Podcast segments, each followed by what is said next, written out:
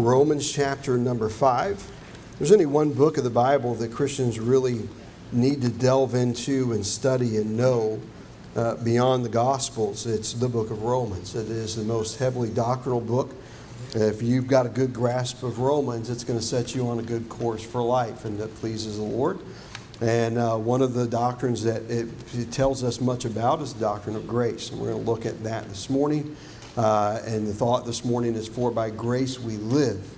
Uh, without grace, we uh, aren't going to get anywhere. And so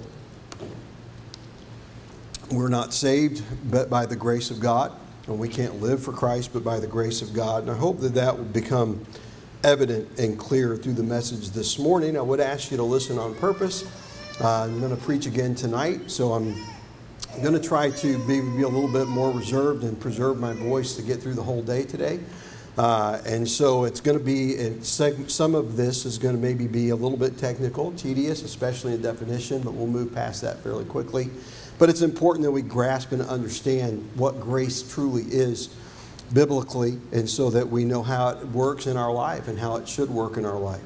Uh, and so we're going to look, I think in the notes you've got beginning in verse number 12, but uh, as I've looked at this more and prayed about it, I'm going to go ahead and back all the way up to verse number one. Uh, and so if you are relying on your handouts, it'll take a, just a minute for you to catch up there. And so, Romans chapter number five. Uh, and if you don't have a Bible with you, just listen closely. Uh, think about the words of what we read. Let them soak in and absorb. Not going to read through them quickly. I'm going to want, I want them to kind of settle in our heart so that we understand what God uh, is trying to communicate to us through the Apostle Paul here in the fifth chapter of Romans. He says, Therefore, being justified by faith, we have peace with God through our Lord Jesus Christ, by whom also we have access by faith into this grace wherein we stand and rejoice in hope of the glory of God. And not only so, but we glory in tribulations also knowing that tribulation worketh patience, and patience, experience, and experience, hope. And hope maketh not ashamed, because the love of God is shed abroad in our hearts by the Holy Ghost, which is given unto us. For when we were yet without strength, in due time Christ died for the ungodly. For scarcely for a righteous man will one die, yet peradventure for a good man some would even dare to die. But God commendeth his love toward us in that while we were yet sinners, Christ died for us. Much more then, being now justified by his blood, we shall be saved from wrath through him.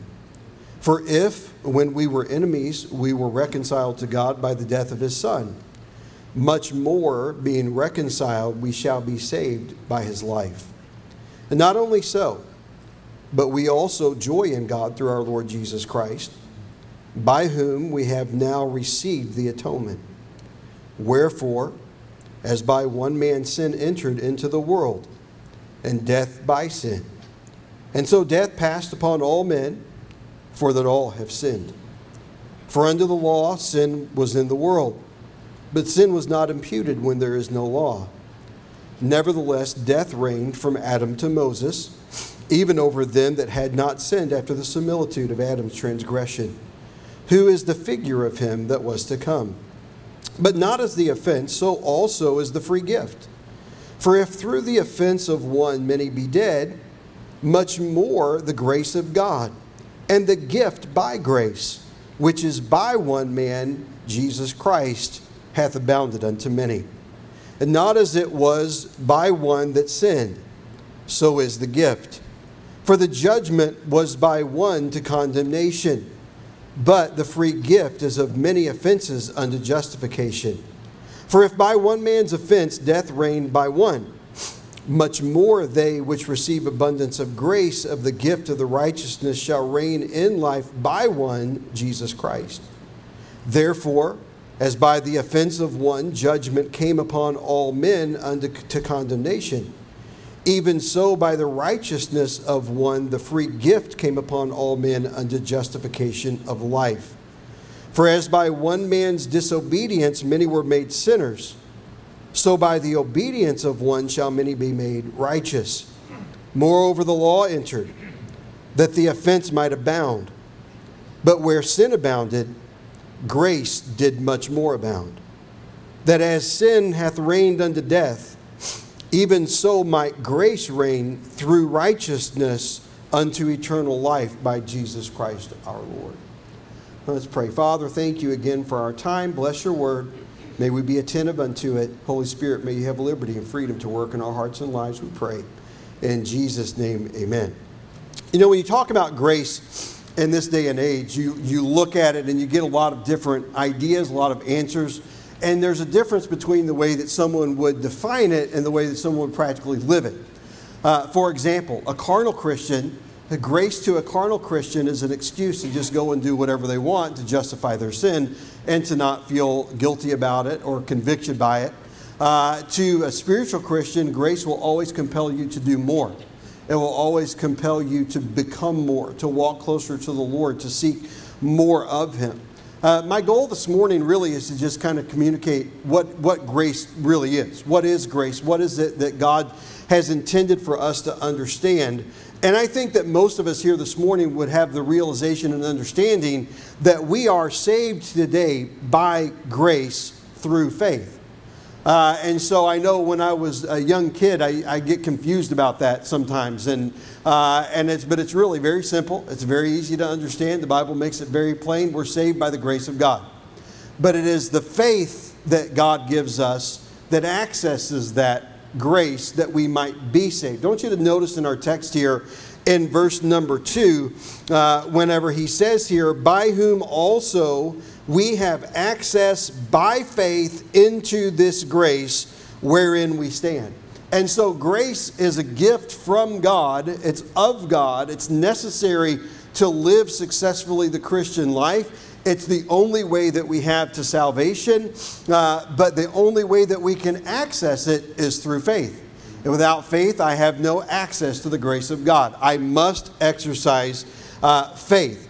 And so, then, what exactly is grace?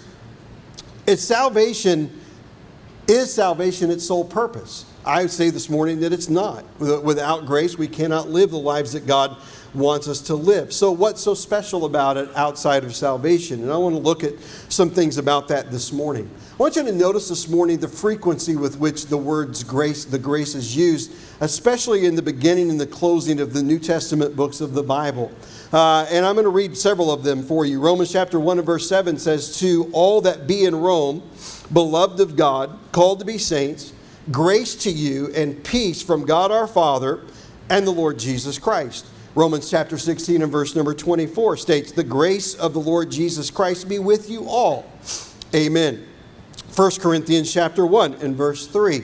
Grace be unto you and peace from God our Father and from the Lord Jesus Christ. 1 Corinthians chapter 16 and verse 23. The grace of our Lord Jesus Christ be with you. 2 Corinthians chapter 1 and verse number 2. Grace be to you and peace from God our Father and from the Lord Jesus Christ. 2 Corinthians 13, 14. The grace of the Lord Jesus Christ and the love of God and the communion of the Holy Ghost be with you all. Uh, amen. Galatians chapter 1 in verse number 3. Grace be to you and peace from God the Father and from the Lord Jesus Christ. Galatians 6 18. Brethren, the grace of our Lord Jesus Christ be with your spirit. Amen. Ephesians chapter 1 and verse number 2. Grace be to you and peace from God our Father and from the Lord Jesus Christ. Ephesians 6:24. Grace be with all them that love our Lord Jesus Christ in sincerity. Amen. Colossians, 1st and 2nd Thessalonians, 1st and 2nd Timothy, Titus, Philemon begin and end with grace. Hebrews ends with grace. 1st and 2nd Peter begin and end with grace. 2nd John begins with grace. Revelation begins and ends with grace. The Word of God ends with grace. Revelation chapter 22 and verse 21 The grace of our Lord Jesus Christ be with you all. Amen. When we look at the concept of grace, it would seem on the surface, well, Pastor, the, the passages that you read uh, are simply salutations. They're just greetings and goodbye. They're hellos and goodbyes. And so on the surface, it would seem that way. Uh, but if you look a little deeper, you come to understand uh, that grace uh, and, the, and the point of grace is much deeper than that. Uh, in Webster's 1828 dictionary, there's an extensive definition that's given for grace. We have all kinds of uh, terms and definitions for grace. We talk about them frequently. Uh, some of them are in acrostic form, and none of them are wrong. Uh, they're all communicating what grace is. But I want you to consider the depth of the word this morning. Grace uh, is the free, unmerited love and favor of God. It's not just the love of God bestowed, it is the favor of God granted. So, whenever I would say that I am in God's grace or in God's good graces, that means that I am in the favor of my Father in heaven. That's an important concept of the Christian life. Uh, it, it is that when we are granted grace to salvation, that salvation changes our life, it saves our soul, it embeds the Holy Spirit in our heart to be the earnest of our salvation. But it's more than that, it is uh, the love and the favor of God. It is the spring and the source of all the benefits that men receive from God. We receive nothing but by the grace of God. We are not able to comprehend, we are not able to embrace, we are not able to live out the concepts of Scripture apart from the grace of God. Uh, it also, by definition, means the favorable influence of God. And you stop and you think about, we talk about the grace of God. It is God's influence in my life. It is the influence of the Spirit within me in renewing the heart and in restraining from sin. A Christian that is walking in the grace of God has a spirit and a heart that is renewed on a daily basis, and the effect of grace in my life is not to endorse or to make it free for me to go out and sin against God. And the contrary is true. True grace by the Holy Spirit restrains me from sin if I look at God and I understand His love and I understand His sacrifice and I understand the favor that He's granted me, a heart that loves Him in return is compelled to appreciate, to acknowledge, and to live in that love and to seek to maintain that favor, and that's possible by the grace of God.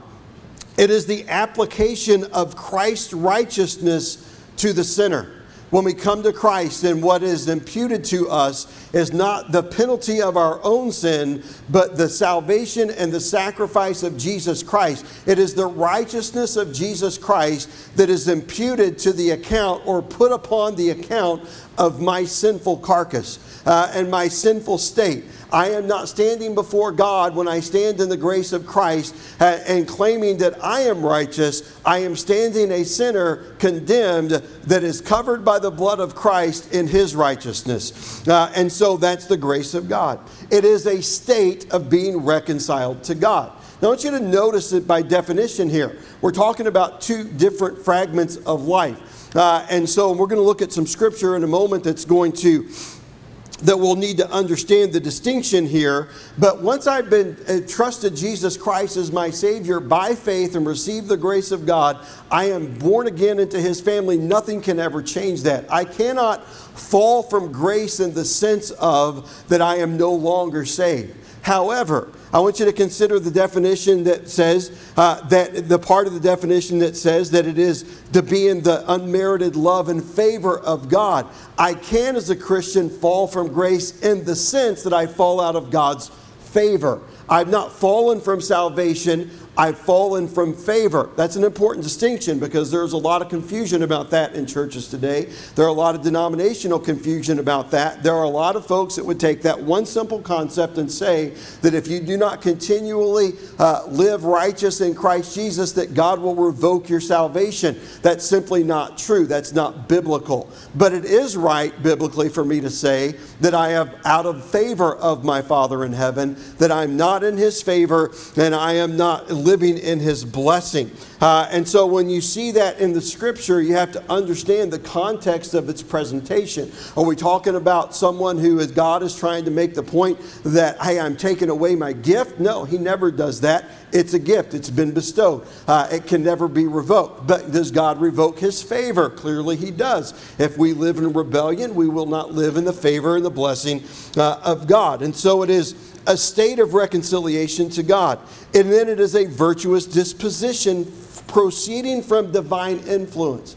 It is God's divine influence upon our lives and our hearts that is then reflected in the way that we live. If I'm living in the grace of God, then I am under divine influence. I am influenced by the Word of God. I am influenced by my devotional life. I am influenced by the preaching of the Word of God. I am influenced by my, my communion with God and my, my talking with God and allowing God to speak to me, by the Holy Spirit working within my heart and revealing to me the truth of God and bringing conviction whenever I sin. It is that divine influence on the heart that then is reflected or made manifest in the life. The disposition that proceeds from that divine influence. And then uh, it is spiritual instruction it is improvement or edification. So when we talk about grace in the concept of uh, that I am going to show grace to a brother or sister in Christ, uh, then I am going to edify them. Uh, I'm going to instruct them. Uh, for example, if you have someone that you're working with that you've led to Christ or that you're discipling, uh, and as you go through discipleship, you're, you're giving instruction. Sometimes that means you have to gently rebuke something that's not understood or that's a sinful act uh, and make a biblical case case for why that is offensive to God so that God can work in the heart and turn. And it's appropriate for the pastor or for an evangelist to come to the pulpit and thunder out against sin. It's never appropriate for an individual to get in someone's face and thunder against sin. Matter of fact, and we'll look at the verse here uh, a little more closely in just a little bit, uh, but the Bible says in Colossians chapter 4 and verse 6, let your speech be always with grace seasoned with salt. It never says that your speech should be salt seasoned with grace. Too many Christians today are too salty. And they're, uh, they're, they're real quick to self righteously point out the faults and the failures and the sin of everyone else. Uh, that's not your place, that's God's place. Not saying that if you're in a close relationship with someone, you're discipling someone, uh, you're a Sunday school teacher, and someone is making some bad decisions, that it's inappropriate for you, for, for you in love to pull them aside uh, and to point some things out to them and make a biblical case. But ultimately, what they do with that is between them and the Spirit of God. But it's right for the pastor to get up, it's right for an evangelist to get up in a revival meeting and thunder against sin and I'll thunder against sin up here, but if I see you doing at Walmart what I preached against on uh, Sunday or Monday or Tuesday, I'm not going to come and confront you about it and say, I just preached about it on Sunday. What do you think you're doing? And people act like that sometimes. I, have had that happen where I, have seen someone, uh, I've had a deacon one time, uh, not in our church here, praise the Lord. Uh, but I, I, pulled up to drop something off. His wife was my secretary, and when I first went to, uh, first went to Arkansas, and I pulled in the driveway to drop something off. She had been sick and she needed to drop something off at the hotel, so I was saving her some time and I just dropped it off. And her deacon husband was out weed eating in his driveway and, uh, and he was smoking a cigarette whenever I pulled around the corner. And when he saw me, uh, you'd have thought that cigarette was about that long. And I'm confident that he burned the inside of his arm trying to hide it from me. And I saw it from a mile away, and I never I saw the smoke coming up behind his head, like he thought I was stupid. I couldn't see that or something. Uh, I never said anything to him, but I never acknowledged. And we talked about it later, but I didn't come down on him there. Uh, one time, a, a, lady that was uh, in Walmart, and she was uh, not really modestly dressed, and uh, she saw me coming, and she turned around. She hid from me for 30 minutes, and so she would duck every aisle that I was going through. Listen, I'm not going to come to somebody somebody that, that that's not my place. I'm not, I'm not God's cop. I'm not God's police officer. And neither are you. And we understand grace is not saying that sin is okay, but it's understanding that grace, we're, we're not to be salty. I have no problem being salty, it's kind of my nature.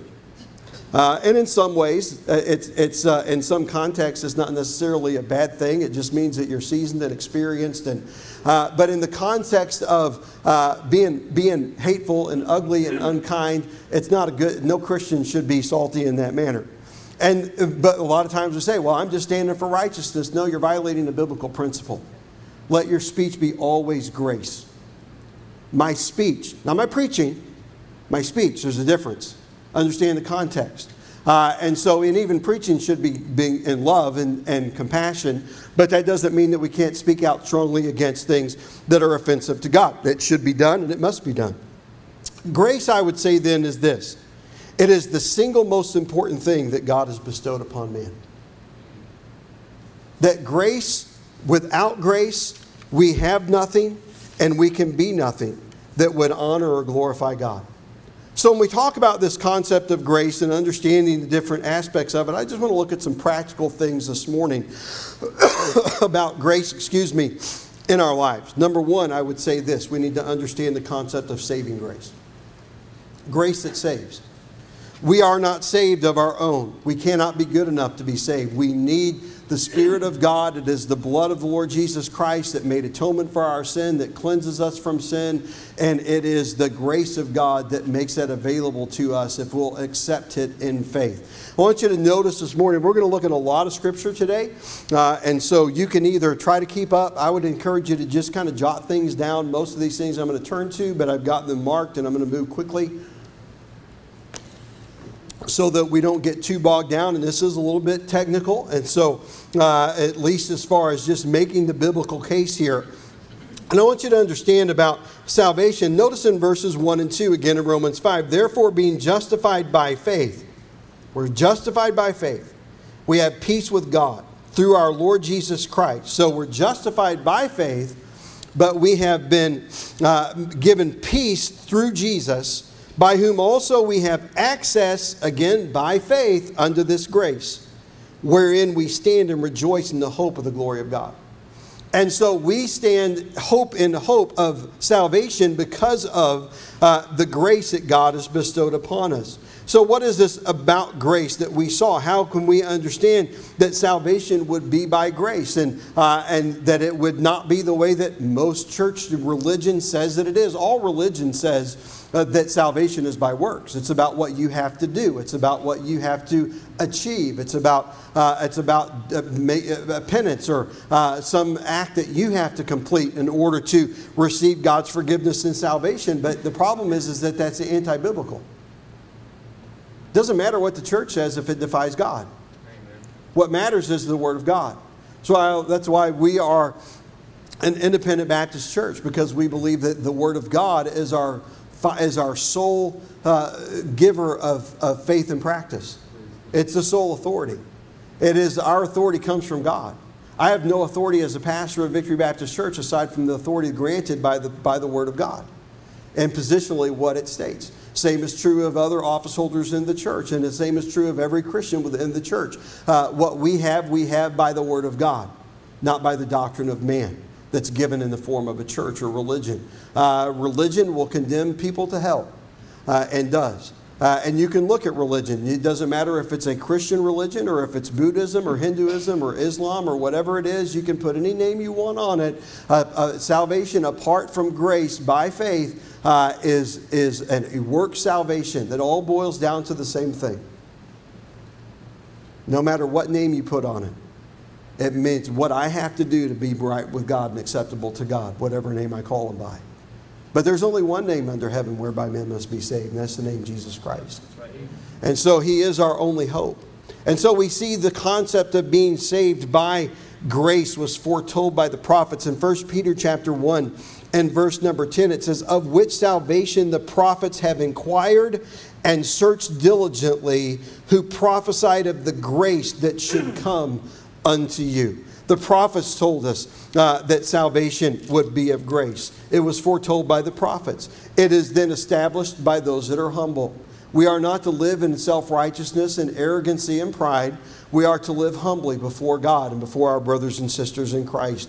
In 1 Peter chapter 5 and verse number 5, likewise ye younger, submit yourselves unto the elder, yea, all of you be subject one to another, and be clothed with humility. For God resisteth the proud and giveth grace unto the humble. If you want grace, humble yourself before God and man. If I want to live in God's grace, I cannot live and stand in arrogancy and pride, uh, and I cannot lead a church in pride, and a Sunday school teacher can't lead a class in pride, and a deacon can't lead the people that they minister to in pride. We must be led in humility. Why? Because that's God's way. Salvation is, is foretold by the prophets. It's established uh, for the humble and by the humble, and salvation is through grace. Salvation is not of our own, it's through grace. Acts chapter 15 in verse number 11. Paul and Barnabas and others are in Jerusalem uh, and preaching there. But we believe that through the grace of the Lord Jesus Christ, we shall be saved even as they. We are saved by grace this morning. Uh, salvation is through grace. Romans chapter 3 and verse number 24 says, being justified freely by his grace. That's nothing that we can do. Ephesians chapter uh, number two, and it's a familiar passage, one that we know. And uh, back up to verse number, or chapter one first. Ephesians chapter one and verse seven, in whom we have redemption through His blood, the forgiveness of sins according to the riches of His grace. God gives us salvation through grace. Ephesians chapter 2 and verse number 5. Even when we were dead in sins, hath quickened us together with Christ. By grace are ye saved. Verse 8 For by grace are ye saved through faith, and that it is not of yourselves, it is the gift of God. Salvation is a gift from heaven, it is something that only God can give. Titus chapter 2 and verse number 11 says, For the grace of God that bringeth salvation hath appeared to all men and so God's not willing that any should perish, but that all should come to repentance. Uh, God uh, says, For whosoever shall call upon the name of the Lord shall be saved. But we're saved through grace. How does God work that in our heart? How does He draw us in that life? It's through His grace that we're drawn. For the grace of God that bringeth salvation hath appeared to all men. At some point, all men are exposed to the grace of God. They may not understand it, they may not see it. In many cases, I believe that we as God's children will be held accountable by God that they didn't see it because our lives didn't show it. And if our lives had showed it, they would have caught on as they searched for God and as they longed for Him. Sanctified. Uh, the, or saving, uh, the saving grace of God. It was foretold, it was established, and it is, and our salvation is through that grace. I want you to consider, secondly, today sanctifying grace. Grace is not something that God gave us just for salvation. I want you to notice in our text in Romans chapter 5 and verse number 3 and not only so, but we glory in tribulations also. Now, tribulation is not something anybody likes. Mean, you get biblically speaking about tribulation and patience. Most Christians say, "I'm never going to pray for that. I don't want that. I don't want," because that means that means suffering or discomfort or troubles or struggles. But I want you to notice what those things produce. He says, and not only so, but we glory in tribulations also. Uh, glory in the tribulation. I want you to notice he's not glorying that he's in tribulation, but in the tribulation, he's glorying because he acknowledges that in my struggle, God is working in my life. In my struggle, God is revealing himself to me. In my struggle, God is making manifest to me his power and his glory in my life. Knowing that tribulation worketh patience, a patience, a willingness for me to look and to wait on God and to search for him uh, and to grow in him in patience experience. We go through those struggles and we gain experience. Why is that important? Because experience reveals to us God and his power and his, and his wisdom and his glory. And if I don't experience that, I'll never understand it. I'll never understand God and His person. I'll never understand God and how He works and experience hope. I'll never have hope in Christ to turn to Him if I never experience Him, and I cannot experience Him if I never go through a struggle. If nothing points out to me that I'm a sinner, if nothing causes me to feel shame, if nothing causes me to see that I have a need, then what do I need God for?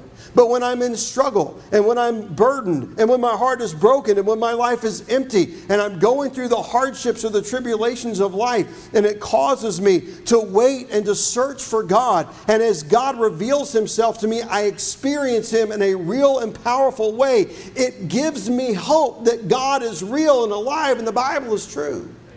And God gives us faith. So then faith cometh by hearing, and hearing by the word of God. Listen, what we're talking about here is grace to live what God has told us in His Word. Because if I if I lack faith, the Word of God will give me faith. But it's the experience of living in faith that causes God to reveal Himself to me. And it's the grace that He gives to endure that brings Himself prevalent in our lives that helps us to understand and hope in the great salvation that Christ has provided and that God can use our lives. It's sanctifying grace. It's not a grace that God gave just to save and then that was it. It's grace that God gives that will help us to abound in the Christian life. And patience experience and experience hope in verse 5. And hope maketh not ashamed, because the love of God is shed abroad in our hearts by the Holy Ghost, which is given unto us. For when we were yet without strength, in due time Christ died for the ungodly. When do we need Jesus? When we're without strength. When we stand in our own strength, we'll never see our need. Yeah. But we stand without strength when we can't stand on our own, when we need assistance, when we have to be uh, get treatment. What we understand is that in the experiencing of this and the grace bestowed in this, God gives hope. And it's sanctifying grace. Grace that is not that is not, uh, that is not withheld. God gives us the grace that we need to face the trials and tribulation uh, of the day. The Bible tells us that sufficient unto the day is the evil thereof. There's plenty of evil out there, and there's plenty of grace that's given by God for us to overcome it.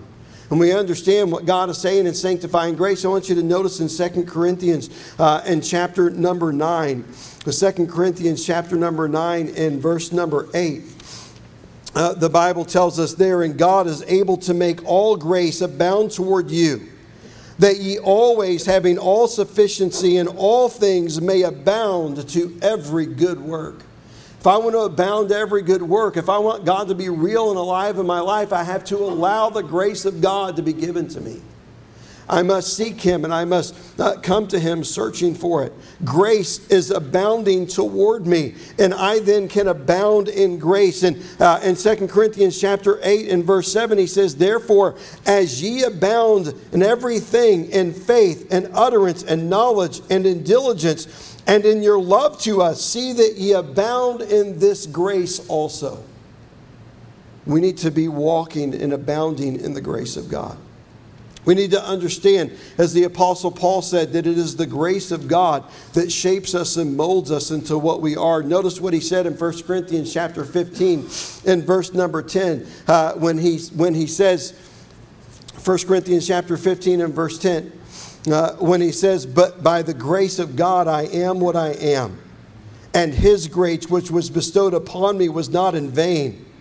But I labored more abundantly than they all, yet not I, but the grace of God which was with me. See, God's grace upon the Apostle Paul didn't cause him to do less, it caused him to do more. It didn't inspire him to stay on uh, a, a, an everlasting vacation until he came into the presence of God, but to pour himself out for the glory of God and to work in the hearts uh, of those that God uh, put in his path. It is sanctifying grace. It is grace uh, that abounds in us, that makes us what we are. Listen, I cannot live in the grace of God and stay in my sin. Yeah. It's not possible. I cannot live in God's favor and live in sin. That's not to say that we'll not sin. We'll sin. But if I actively, willingly know that a course of action in my life is sinful and I disregard God and embrace the sin, then I'm going to lose the favor of God. And in that sense, I'm going to, in a manner of speaking, fall from grace. My salvation is intact, but the favor of God is no longer intact in my life. The grace of God will sustain me through life and will give me power for life sanctifying grace. Sanctifying simply means set apart for God's use. God has set us apart for Himself. We should be sanctified from the world. Why? Because we're not for the world, we're for God. We're not for the world's consumption, we're for God's glorification. Sanctifying grace. We see, thirdly, I want you to see the concept of serving grace. Notice again in verses 3 through 6 of Romans chapter 5 uh, when he talks about that sequence. Uh, whenever he talks about we glory in tribulations, knowing that tribulation works patience, patience experience, and experience hope. Serving grace. It is a virtuous disposition from divine influence. Grace that serves is a grace that lives out the influence of God in our heart and in our life. And what God's doing inwardly is then reflected outwardly. It's not mere words and mere lip service, but it's actual pure religion lived out as James spoke it. It is living true. It is an unfeigned faith that pleases and honors God. It is, a, it is a faith that helps us to grow in His grace. I want you to notice about this serving grace, and uh, the, the Apostle Paul says, in, or in Luke, um, excuse me, writes in Acts chapter uh, number 13 in verse number 43 uh, that they were persuaded uh, to continue in grace. The grace that God gives, we can live in it or we can go our own way, away from God. They're persuaded to continue uh, in grace in Acts chapter 13 and verse 43. Now, when the congregation was broken up, many of the Jews and religious proselytes followed Paul and Barnabas, who speaking to them persuaded them to continue in the grace of God. They were persuaded to continue. Am I allowing the grace of God to, to persuade me to continue? Am I allowing the sermons preached from the pulpit of Victory Baptist Church to persuade me to continue? Or have I, uh, have I rejected what's given if it goes against what I want to do in my flesh and in my wisdom? I'm not saying the pastor stands up and says, hey, uh, you know, Brother Mike, it's the will of God for you to do this. And, uh, and Kyle, it's the will of God for you to do that. And, uh, and Rebecca, it's the will of God for you to do this. That's not my place. But all of us should come, no matter who's standing behind the pulpit and preaching, and say, God, whatever you show me, let me be humble and submit myself to your grace and your leading. Amen. Even if it goes against what I want, what I've predetermined is the right course, and what I've justified in my life as the right course of action. Continue in grace. By the way, when we're continuing grace, we're not living for self, but we're investing and we're helping others. In Acts chapter number 18, uh, in verse number 27, Apollos is at Ephesus, and it says, And when he was disposed to pass to, into Achaia, the brethren wrote, exhorting the disciples to receive him, who, when he was come, helped them much which had believed through grace. What's he doing? He's helping. Grace helps. Grace is about helping others. Grace is about reflecting what others have given. And in Acts 18 27, Barnabas gives that, or Apollos gives that example. Serving grace. We have today grace to be saved. We have grace to be set apart and sanctified for God. We have grace to serve the Lord in His power and His strength and not our own. And then, fourthly and finally, this morning, we have grace to stay. Stay in grace. God doesn't want us to be here today and gone tomorrow. He doesn't want us to be faithfully living and, and, under the influence and the guidance and leadership of the Holy Spirit in the Scripture today and going and doing things according to the way of the world tomorrow. God wants us to stay put in His grace, to stay put in His favor, to stay put under His leadership, to stay put in His hope. Stay in grace. It is that renewing of the heart and the restraining from sin that we talked about when God and the love of Christ constrain us from sin, hold us back. It, it, prevents us from sinning. The grace of God does not endorse my sin, it restrains me from sin. And if I look at God and love God and understand what grace truly is, I can never say, you know, I've got the grace of God to go out and do all these things that contradict the Scripture. I would be convicted, and, my gra- and God's grace would draw me back to Him. Stay in grace.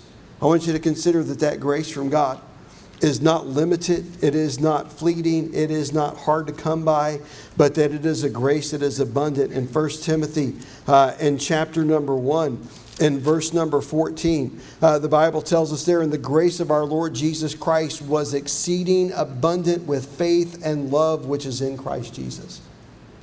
We have to access faith by grace, right? Our, our text made that pretty clear. By whom we have access by faith into this grace. I want you to notice again 1 Corinthians chapter 1 and verse uh, 14. And the grace of our Lord was exceeding abundant with faith and wit and love which is in Christ Jesus. The faith that I need is given by the grace of God. Isn't the amazing thing about God? I need to be drawn by Him. His grace draws me. I need to be humbled and repent of my sin. His grace convicts me. I need to uh, come to God relying that nothing that I can do can save me. His grace provides salvation.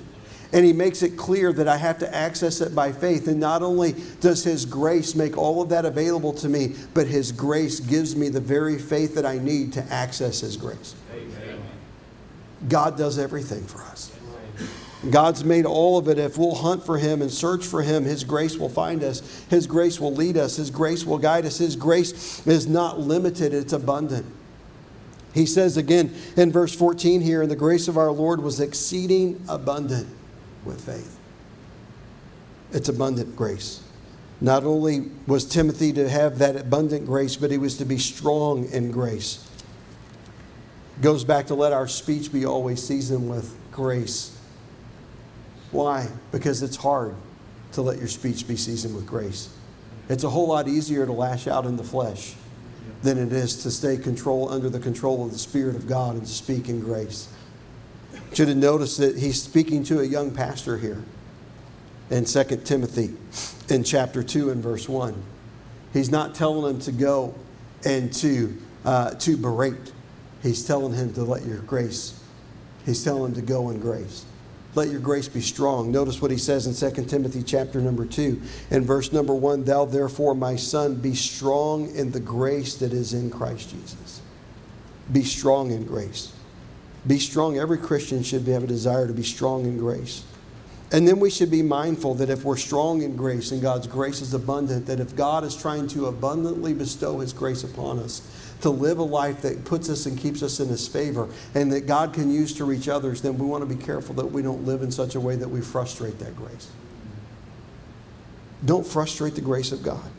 Galatians chapter uh, number 2 begins speaking about that uh, in earnest. And uh, the Apostle Paul writes here uh, in Galatians chapter number 2, in verse number 21 I do not frustrate the grace of God, for if righteousness come by the law, then Christ is dead in vain. If I live or preach a gospel that says that I must do because I've got to satisfy the law, then the death of Christ is of no account. It's wasted, it was pointless. But because He's the only way, the grace of God has bestowed himself upon us. Listen, if I go out and live in a way that's contrary to the gospel, I'm frustrating the gospel. Why? Because I'm the letter of God written uh, uh, to, that others will read. And we go and we live to our families, to our neighbors, to our coworkers, to people that we shop with and that we interact with whenever we go, where the places that we go in life. If my life is, is the antithesis of what the Christian life should be, then I'm coming to a place where I'm frustrating the very sacrifice of Christ on the cross and the grace of God. I don't want to live in a way that frustrates the gospel, that frustrates the grace of God as it's given. Notice in Galatians chapter number 1 uh, and verse number 6, he says, I marvel that ye are so soon removed from him that called you into the grace of Christ unto another gospel. So many that get saved and then flee to a more flesh friendly type of religion and church service rather than sticking with what God used to bring them to the knowledge of Him and to live for Him and to honor and glorify Him. In Galatians chapter number 5 and verse number 4, the Apostle Paul writes there uh, and says, Christ is become of no effect unto you, whosoever of you are justified by the law, ye are fallen from grace. Not saying here fallen from grace is out of God's favor. This is they, they didn't fall from grace here because they made some change in their life. They were already they were born in a in a state of fallen from grace. You understand, we are born in condemnation. We are not in the grace of God when we're born, but the grace of God draws us to Him. And the point that he's making here is he's saying, he said, Christ has become of no effect unto you. The message of the gospel is no effect unto you because you're determined to get saved your own way. Because you're determined to embrace another gospel you are justified by the law. If you want to be justified, if I want to be justified by the law, if I want to be justified by religion, by baptism, by, uh, by communion, by church attendance, by this, that, or the other, if I want to be justified by that, then I am fallen from grace. I am staying and I'm remaining in my fallen state, unsaved. But if I'll come to Christ in faith, notice that he says, uh, in the verse preceding, for I testify again to every man that is circumcised that he is a debtor to the whole law, to do the whole law. Christ has become of no effect unto you, soever you have justified by the law, you are fallen from grace. For we through the Spirit wait for the hope of righteousness by faith. That faith that comes by God. Listen, don't frustrate the grace of God. I don't want to be the kind of Christian that lives my life frustrating the grace of God. I don't want to be the, the kind that, that is in and out of God's favor all the time. I want to get in the favor of my Heavenly Father and I want to stay there. Amen. I want to live in God's power and God's blessing. I want to walk with Him. I want to commune with Him. I want to speak to Him. I don't want to live with Him and never have a conversation. I want to never open my heart and, and, and hear what God has to say. I want to be open to whatever God has for me. And God tells us don't fall. Hebrews chapter 12 and verse 15 says, Looking diligently, lest any man fail of the grace of God, lest any root of bitterness springing up trouble you, and thereby many be defiled. What's the result of a Christian not living in grace? The result of a Christian that lives outside of the grace of God. Again, not in terms of salvation, but in terms of having God's favor. The Christian that lives and uses grace as an excuse. He says that we fail of the grace of God.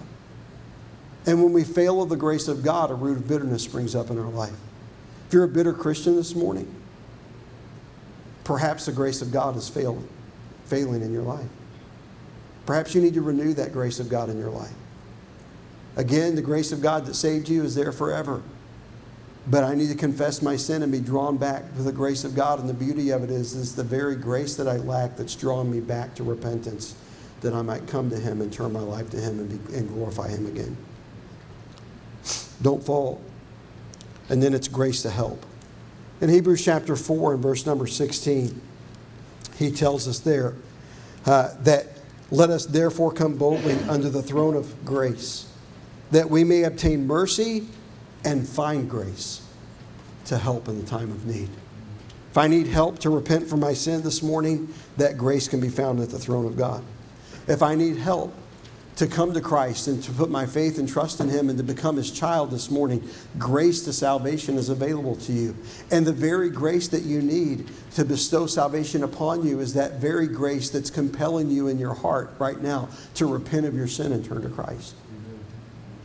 The grace of God gives us all that we need at all times.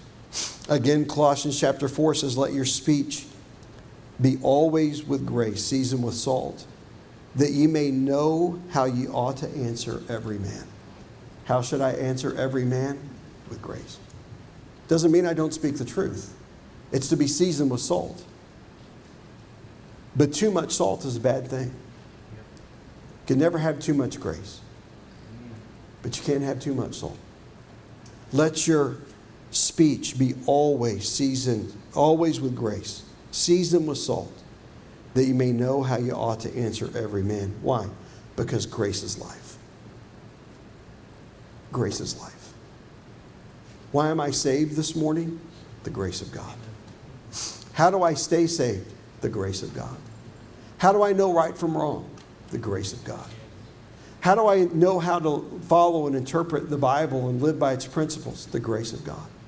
I know there are other factors. God uses people, God uses His Word, the Holy Spirit leads and guides, and the grace of God manifests itself through Him. But when it all boils down to the single most important aspect of God, His love is made manifest by His grace, His power is made manifest by His grace.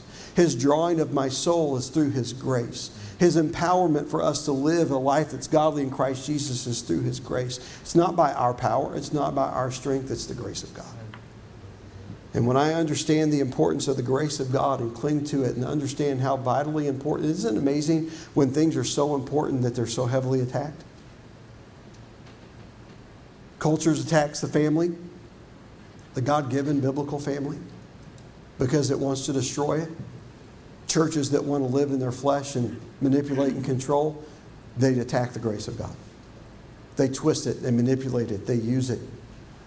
We don't need it to be twisted and manipulated and used. We need to be humble and submitted to the God that loves us because His love gives us His grace, and His grace draws us to Him and constrains us from sin so that our lives can be effective and abundant and abounding. His grace abounds, and your life can abound too if you live in His grace.